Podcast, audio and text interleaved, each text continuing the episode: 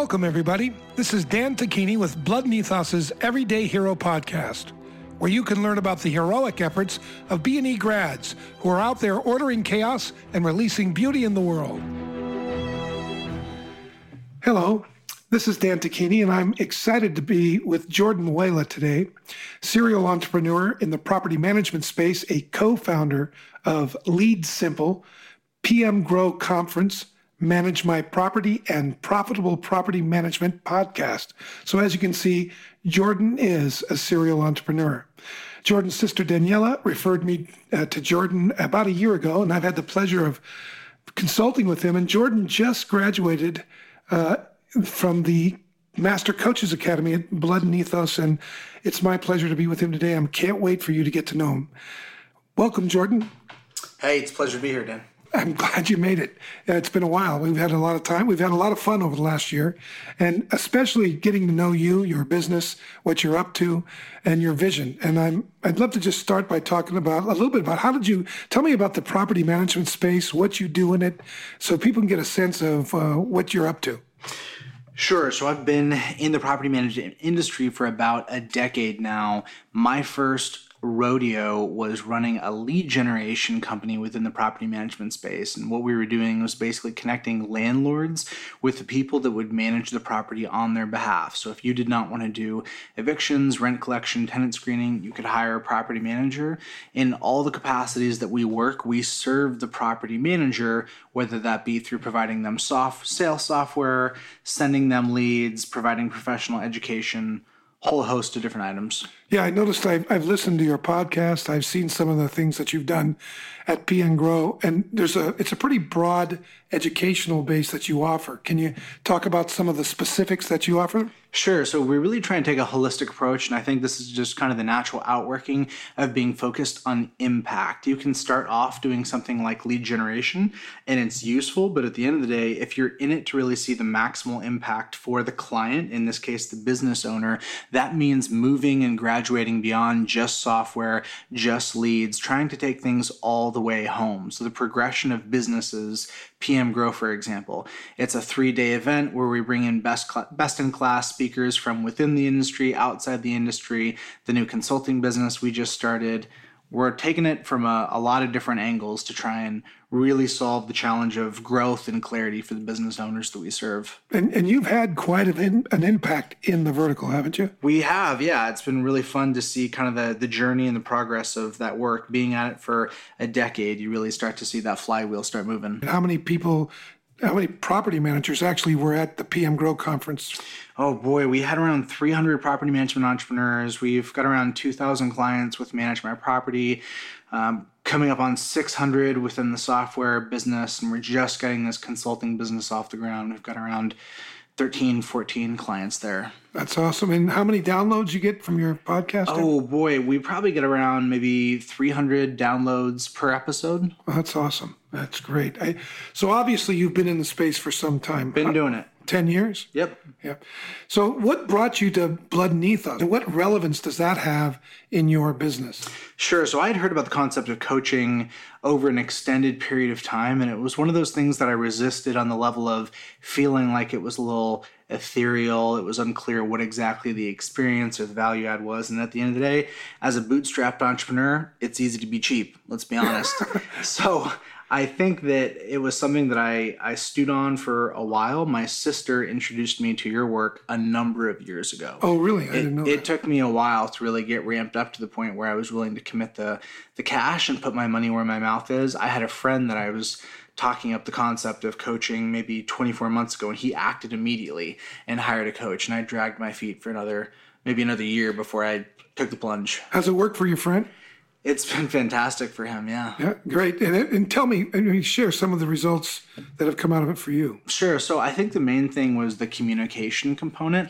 One of the distinctions that we've talked about is the difference between relationship versus productivity, my focus was very much on productivity, the tangible, the literal, the checklist orientation, which can drive results, but there's a cap on how far you can take that if it is at the expense of relationships. So the communication piece between me and my co-founder, there was a huge change in the tenor of our conversation and our willingness to have hard, hard conversations and communicate. And that really was what undergirded all of the decisions, the strategies, the choices, the direction that we were making. So that openness and conversation has been a, a pretty big game changer for us. And life lessons for you, like what would you say top one or two were for you? Boy, um, probably the one that sticks out the most for me is just realizing that the narrative of the story that I have in my head is about me and not about the other person. There are a number of weekends with my sweet, precious family that I chose to spend being hacked off about my co-founder, about some story that I had made up in my own head. And I was totally convinced that that was about him. Mm-hmm. He was uh, creating, you know, pain or suffering because of some argument or dispute that we had. And to get to the point where I just realized that I was actually the one creating that drama was, it was a bit of a head trip. It was a little disorienting and unpleasant to first experience that reality, but it was also really freeing. What are some of the results in the last year you could say were connected to that, that realization? Well, I'd say that the peace that I have in the context of chaos and even tense conversations with my business partner, just knowing that there's more space to still have hard conversations, but to do it in such a way that's actually productive. So it's not, um, it's not a temper tantrum or it's not us yelling at each other, that we're just able to kind of converse like adults because we have some kind of shared mutual understanding about what we're doing in partnership and why we're um, working together. That's been that's been really great. But also just the orientation of my relationship with other entrepreneurs and the people that I serve. I've started to get a bigger picture vision and to gain more permission around things that I experienced gutturally, but maybe didn't articulate with as much clarity as I could have. Like, there- like for example, just really embracing the idea of being an artist. For me, entre- entrepreneurship in the past was more, like I said, oriented around productivity. Where I'm at now, it's really primarily about relationship and a lot of self-expression, and the money comes from that. Yeah. And I know that may sound a little kind of ethereal or yeah out there, but that's the way I experience I, I like it. In the business world they call it soft skills. Exactly. And I, I said yes yeah, soft skills that produce hard results. That's because right. There's nothing like seeing your miscommunication or misinterpretation hit the bottom line, and then you realize, oh wow, um, these are connected. This is how I treat you or what I think of you mm. colors what I listen for. Mm-hmm. And maybe I'm proving that you're not the guy I should be with, missing the opportunity of how we could work together to have something even bigger happen. Mm-hmm. And I know for me, uh, that's happened in a number of different ways, but particularly it, it can sour a deal. It can push a vendor away or a, a client away. It, it can restrict or make the relationship scarce in very real ways. Like if I'm out to prove you're something else, I certainly don't want you to win. Mm-hmm. Yeah, there's a lot of resistance, and I really I experienced that process of resisting things that I felt like the other person was bringing to the table. And as I as I sat and thought about it, a lot, in many ways it was things that I was bringing to the table, and there yeah. was just a lot of freedom and kind of taking ownership. When we started communicating, when we had that, we had a breakthrough mm-hmm. together, all three of us.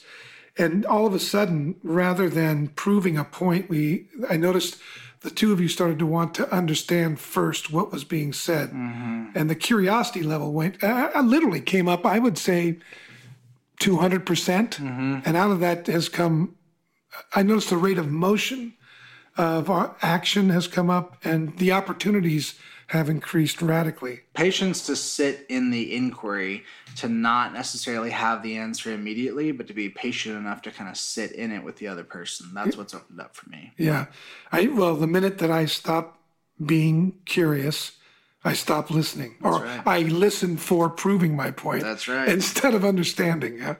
That's right. Yeah, we just recently came from Harvard where we had some communi- you know, had some negotiations. That's right. That was a fantastic experience. So the reason that I wanted to have you there for that was it was in the context of doing some negotiations and some business deals that I just needed to have another set of eyes and to have um, kind of a third party to keep me eyes on the prize. It's so easy to get emotional in business. The temptation is just constantly there. And when it really counts and when it really matters, you can't afford to to get sucked in. You got to maintain your game face. And it was really helpful to have you there. I was really impressed with potential partner, joint venture partner, whatever. They're a very large company. And the guy we were talking to was extremely savvy. And he was a partner with one of the top professors at Harvard. It, I was watching how intrigued they were with your creativity, your ability to get the, the data that you needed, and then to use the data to serve the property managers. They were hot on to you. In fact, when I asked them who else they were talking to, they were really clear. There was only one company in the country, in the U S, that they were willing to talk to about what they wanted to do, and that was you.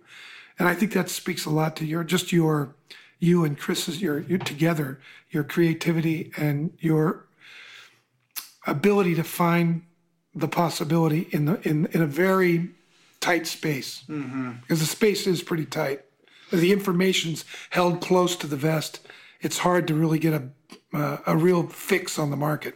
Yeah, I think, you know, when you follow it long term, I'm all about meeting other long-term thinkers that are playing the long game, which requires the focus on relationship. It requires ha- cultivating a depth of expertise and understanding of where the market is at now, mm-hmm. where it's headed over the next ten, twenty years, really being committed to understanding what the consumer wants, what serves them, and being honest about all that as opposed to trying to cram or force a solution on the market. Mm-hmm. Yeah, I noticed that. Very rich meeting. And and I thought I've thought a lot about. I haven't asked you this question, so I thought I'd just pop it on you. How have you seen it at home? What's opened up with you and your wife and your two children? Your two, you know. You know, I think the the main thing that I've experienced is my ability to just be more aware of when I'm getting revved up and I'm doing that thing where I'm I'm upset and I'm in a space where something feels like really real for me, like I have a reason or a basis for being agitated, and just kind of stopping, taking a deep breath, and just owning the many, many times where there's just not, there's nothing worth getting upset about, you yeah. know, just chill out, come back down to earth. I have a sweet, kind-hearted, beautiful wife. Um, I can't wait to meet her. I, yeah. I look forward to that. Yeah. Yeah. So it, it, yeah, I know. One of the things we talked a lot about is the distinction between the information you're receiving and the meaning you're putting on it. And I've never seen anybody take to it the way you have. I mean, it's really interesting how quickly you parse the two. And then, you know, once you know the data or the information, which has anything to do, everything to do with what's been said, what's been done, what's not been said, what's not been done, how you feel, what you think, and then the meaning that you put on all that. At asking the questions and you, the way you chunk them down is really elegant. And I, what I saw was both you and your partner, but also I saw you move multiple times in our negotiation uh, from one position to another just to check out the possibilities. Mm-hmm. And, and that changed the tenor of our conversation in Harvard at least three or four times, I can count, where it looked like we might be coming to a dead end and a whole new possibility or set of possibilities came up in our conversations. You know, I feel like I've had a, a sense of or an inclination towards this type of work or way of thinking, and so I can identify it in many ways, but what's really come up for me is just realizing the discipline and the cultivated skill of, for example, listening. Far beyond just closing your mouth is really listening, listening for what was said, what wasn't said, emphasis, and coming to appreciate that it really is a an art form and a skill that is cultivated over time. The dividends are just profound. It's always rewarding to see somebody benefit and move forward in their vision and with people and advance their dreams in new ways. It's a privilege to be involved that way. Now, I've wondered, and what where are you headed? Like when you think of the future, what's what are you thinking? What's next for you? What are you thinking about? Boy, I'd say that the main thing that I think about is continuing to dive into ultimate results for my clients, understand their work, positive outcomes for them, how their business works at the deepest level, and to build solutions around that. I happen to be in the software business.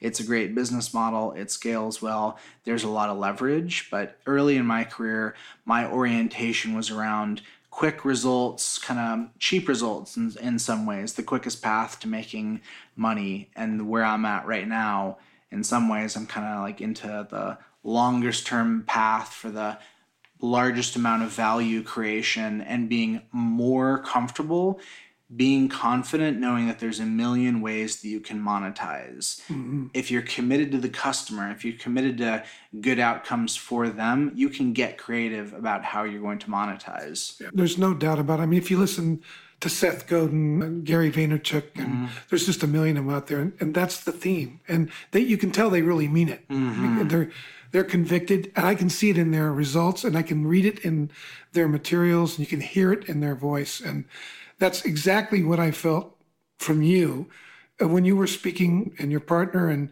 every time I've seen you communicate with anybody in your business, around your business, or in the trainings, I was amazed at the, the intensity that you bring to your communication, the presence that you bring to make sure that the value is getting created. And when you miss, what's been really uh, inspiring is your inquiry about, hey, how did I miss this? Like, you know, I surely thought this is what I was saying, but from what you're telling me, the meaning you received wasn't wasn't it. And so I need to manage that impact. I mean, you. I mean, actually, it's really encouraging. It's it's like inspiring to see that kind of humility, because you come across really confident, and you are. I'm just impressed with the humility of constantly checking in, and it, it keeps me on my game as well.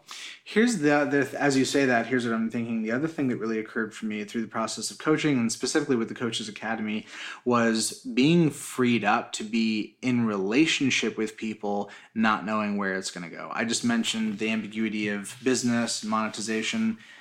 I was kind of hung up on feeling like I needed to have some kind of a specific, clear, functional purpose as the basis for being in relationship with someone. It was that like what, like like a business purpose or a yeah, this, a social purpose. Or, yeah, this this achievement, productivity based mindset applying that right. Relationships. That was really that did not serve what I wanted to create in my life with other people. It was very limiting, and so being in the Coaches Academy, specifically, what I heard of just being with these other wonderful, beautiful people that are very much not like me and not necessarily pursuing oh, it's amazing. the same it's, life paths. Yeah. I mean, there was a very diverse cohort. I mean, totally. We had people from all over the country. Totally. In multiple different businesses. Yeah. Some multiple businesses they had. And I learned to love each and every one of them. Yeah. And it was just a beautiful experience to have together. I feel very much more freed up to just be in open-ended, beautiful relationships, just to connect and love other humans. And that doesn't have anything to do with business, and I'm really okay with that. Yeah, well, you know, it's interesting. It, it doesn't,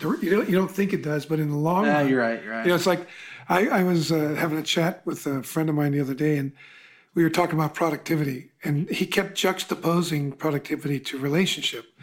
And I remember saying to him, no, what if productivity, the quality of productivity, the quality of what you produce, is a direct relation, a direct result of the relationship it's born out of, mm-hmm. right? So if I'm manipulative or um, deceptive, et cetera, I may produce volume, but the quality of the result in the long run is not going to be. There's going to be quantitative and qualitative differences depending on the relationship that gave birth to it. In fact, I probably, if I did it man- manipulatively, if I did it. Uh, or lied or cheated or whatever, uh, broke my own mm-hmm. integrity, I would suggest that, at least in my experience, I don't, I'm dissatisfied. I'm ungrateful. I'm entitled. There's a lot of attitudinal things that come along. It's like sowing destruction into the success or sabotage mm-hmm. into the success. To be out of alignment is to push uphill. Yeah. It's to just make life less pleasant and much harder than it needs to be. Yeah. I think the phrase from this academy was came from the speaker lady when she said, love is a to-do list mm. for somebody else. You know, it's like, oh, man. Towards that, somebody else, yeah. Towards somebody else. Yeah, it was so good. Yeah, so that was beautiful. Yeah, it was a great time. Um, so from here on, I mean, you're, I know you're headed home uh, to Austin soon, tomorrow. Yeah, I've got a couple of the work trips here coming up. But, you know, for me, going forward, I'm, I am committed to continuing the process of self-discovery, self-awareness. I actually listened to the episode of the podcast that you did with Dan Sanders, and I was really impressed just by the concept of the continual awareness, the continual getting called and recalled back to truths that you've already heard and experienced, yeah. but this need for constant awakening. Well, you know, there's uh, there's a saying that there are no finish lines in transformation. Mm. You know, there are no lines. Right, it's ongoing, and it's it's it's expansive. But I, that's been my experience. I'm sixty-two years old. I've done this for thirty-five years, and I feel like a beginner. And I'm just as excited as I was thirty-five years ago. In fact, I'm I'm really excited about the people I get to work with, like you, and the people in this that I had the privilege of working with in this cohort, and the numbers of people that we're starting to touch around the country. It's just really exciting. This the generation, this generation, uh, I love the millennials. I love them. I love the entrepreneurial sh- ideas that's outside the box. Um, I know all the criticisms that come. And, of course, certainly there are. We all have our stuff. But just the the passion and the life, the aliveness, is it's been it's been really rewarding. And working with you and Chris has been extremely rewarding. So thank you for the privilege, and uh, I look forward to what we will do in two thousand eighteen. I do too. I appreciate you standing with me. This line of work very much suits my beliefs and my ambitions. The, my ambitions require constant um, rebirth and renewal, and that's exciting. And I appreciate you standing with me in that. Well, thank you, Jordan, and um, all the best to you. Keep kicking at the indifference until it bleeds life. Take care. Will do. If you like what you heard today, please check out the Hero Being Process, an eight-week online gymnasium designed to support you in transforming your ability to heroically fulfill your unique purposes with freedom, love, and creativity. Available at the hero being dot com. Until next month, keep kicking at the indifference until it bleeds life.